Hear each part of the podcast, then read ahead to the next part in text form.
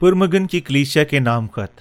مکاشفہ کی کتاب اس کا دو باب، اس کی بارہ سے سترہ آئے پرمگن کی کلیسیا کے فرشتے کو یہ لکھ کہ جس کے پاس دو دھاری تیز تلوار ہے، وہ فرماتا ہے کہ میں یہ جت جانتا ہوں کہ تو شیطان کی تخت گاہ میں سکونت رکھتا ہے اور میرے نام پر قائم رہتا ہے۔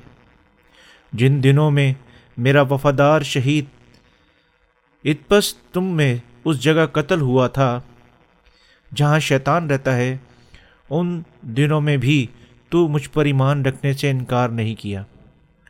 لیکن مجھے چند باتوں کی تجھ سے شکایت ہے، اس لیے کہ تیرے ہاں بعض لوگ بلام کی تعلیم ماننے والے ہیں، جس نے بلحق کو بنی اسرائیل کے سامنے ٹھوکر کھلانے والی چیز رکھنے کی تعلیم دی۔ یعنی یہ کہ وہ بتوں کی قربانیاں کھائیں، حرام کاری کریں۔ چنانچہ تیرے ہاں بھی بعض لوگ اسی طرح نکیلیوں کی تعلیم کے ماننے والے ہیں جن سے مجھے نفرت ہے۔ بس توبہ کر، نہیں تو میں تیرے پاس جلد آ کر اپنے منہ کی تلوار سے ان کے ساتھ لڑوں گا۔ جس کے کان ہو وہ سنے کہ روح کلیسیوں سے کیا فرماتا ہے۔ جو غالب آئے میں اسے پوشیدہ من میں سے دوں گا اور ایک سفید پتھر دوں گا۔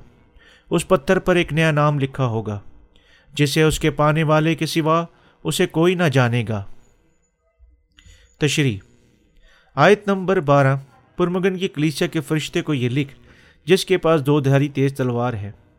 پرمگن ایشیا کوچک میں انتظامی عمل کے حوالہ سے مرکزی شہر تھا، جو نسلوں سے بہت سے بتوں کو خدا مان کر ان کی پرستش کرتے تھے۔ یہ خاص کر حکمرانوں کی پرستش کا مرکز تھا، جس کے پاس دو دھاری تیز تلوار ہے، جس کا مطلب ہے خداوند اپنے دشمنوں کا مقابلہ کرتا ہے۔ آیت نمبر تیرہ۔ وہ فرماتا ہے کہ میں تو یہ جانتا ہوں کہ تو شیطان کی تفتگاہ میں سکونت رکھتا ہے اور میرے نام پر قائم رہتا ہے اور جن دنوں میں میرا وفادار شہید اتپس تم میں سے اس جگہ قتل ہوا تھا جہاں شیطان رہتا ہے، اس دوران پر مگن حکمرانوں کی پرستش کرنے کا گڑھ بن گیا تھا۔ یہ وہ جگہ ہے جہاں اتپس خداون کا خادم شہید ہوا، جس نے خداون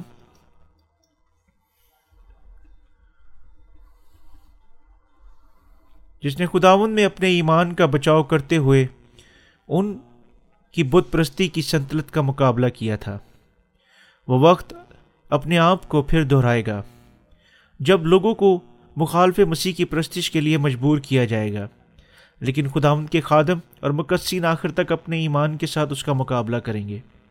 اسی طرح سے جس طرح اپس اسپس نے اپنے ایمان کی خاطر اپنی جان دی اس لیے ہمارے پاس بھی ایسا بہادر ایمان ہونا چاہیے۔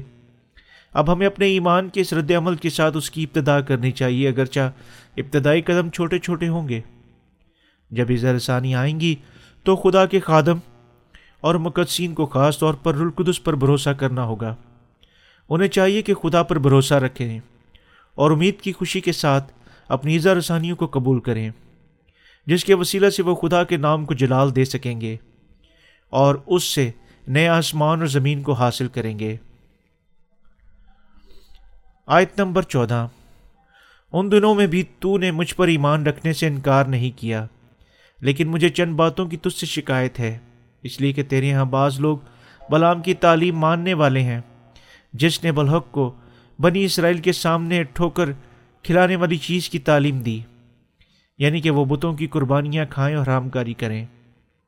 خدا پر مرگن کی کریشیا کو جھڑکتا ہے، کیونکہ ان کے کچھ ایمان دار بلحق کی تعلیم کو مانتے تھے۔ بال ایک جھوٹا نبی تھا جو اسرائیلیوں کو خدا سے دور لے جانے کی کوشش میں غیر قوموں کی بتوں کو ماننے والے لوگوں کے ساتھ تعلقات بنانا چاہتا تھا۔ تاہم وہ بت پرستی کریں خدا انہیں جھڑکتا ہے۔ جتوں نے اپنے ایمان خدا پر رکھنا چھوڑ دیا اور وہ ان کے دلوں میں مزید نہ رہا۔ اس طرح سے یہ بت پرستی کا گناہ جو خدا کے سامنے نہایت ہی سنگین گناہ ہے، وہ جھوٹے بتوں کی پرستش کرنے لگے۔ آیت نمبر پندرہ۔ چنانچہ تیرے ہاں بھی بعض لوگ اسی طرح نکیلیوں کی تعلیم کے ماننے والے ہیں، جن سے مجھے نفرت ہے۔ کتاب مقدس میں نکیلیوں اور بلام الفاظ ایک ایک جیسے ملتے ہیں۔ یعنی جن سے وہ لوگوں کو اپنی بت پرستی کی طرف مائل کر لیتے ہیں۔ جب خدا کہتا ہے، تم میں سے کچھ لوگ نکیلیوں کی تعلیم پر ایمان رکھتے ہیں۔ جس کو ہم دوسرے لفظوں میں یہ بھی کہہ سکتے ہیں کہ خدا کی کلیسیا میں بلحق کی تعلیم پر ایمان رکھنے والے ہیں۔ نکیلیوں اور بلحق کی تعلیم کی پیروی کرنے والے لوگ وہ ہوتے ہیں جن کو اس دنیا کی مادی چیزوں کو حاصل کرنا اور ان کو بت بنا کر پرستش کرنے کی غرض ہوتی ہے۔ آیت نمبر سولہ۔ بس توبہ کر، نہیں تو میں تیرے پاس جا کر اب آ کر اپنا منہ کی تلوار سے کو اس کے ساتھ لڑوں گا۔ خدا اس لیے پرمگن کی کلیشیا کو فرماتا ہے کہ تم جھوٹے خداؤں کی پرستش کرنا چھوڑ دو اور دنیاوی چیزوں کو حاصل کرنے کی غرض کو رد کر دے، بلکہ اپنے ایمان کی طرف پھرے، جس کے لیے وہ انہیں خبردار کرتا ہے جب تک وہ دنیاوی چیزوں کی فکر میں رہتے ہیں، تو وہ اپنے منہ کی تلوار سے ان کا مقابلہ کرے گا۔ اسے ہم دوسرے لفظوں میں خدا شدید اعتراض کے ساتھ خبردار کرتے ہوئے کہتا ہے کہ اگر وہ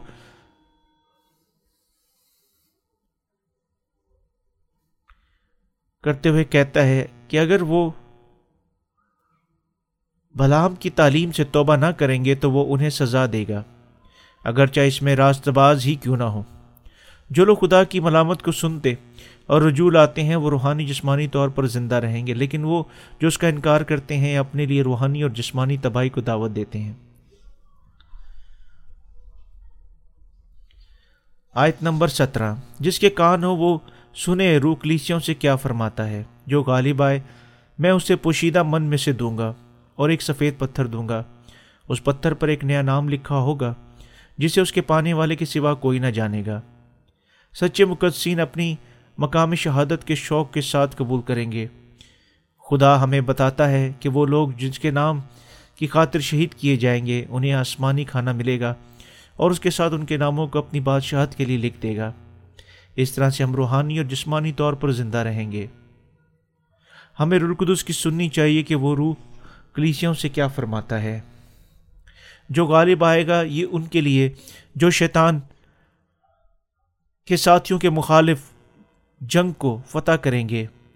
خدا انہیں راست بازی کا ایمان بخشے گا اور اس ایمان کے وسیلہ سے وہ اپنے تمام گناہوں سے نجات پائیں گے اور ان کے نام کو کتاب حیات میں لکھا جائے گا۔ کتاب مقدس بار بار کئی مختلف حوالہ جات سے بتاتی ہے جو جان دینے تک وفادار رہے گا، اسے نجات ملے گی۔ دوسرے لفظوں میں مقصین کو آخر وقت میں صبر کی ضرورت ہوگی۔ تاکہ پانی اور روح کی خوشخبری کے وسیلہ سے اپنے ایمان کی اچھی کشتی لڑ سکیں۔ نئے سرے سے پیدا ہوئے لوگوں کے نام کتاب حیات میں لکھے ہوئے ہوں گے۔ اس لیے ایمانداروں کو چاہیے کہ آسمان کی بادشاہی میں داخل ہونے کے لیے اس دنیا اور اس مادی چیزوں کو حاصل کرنے کی بجائے اپنے ایمان کے ذریعے ان پر غالب آئیں۔ اس آخری دن تک جب تک ہم خداون کے حضور کھڑے نہ ہو جائیں۔ آمین۔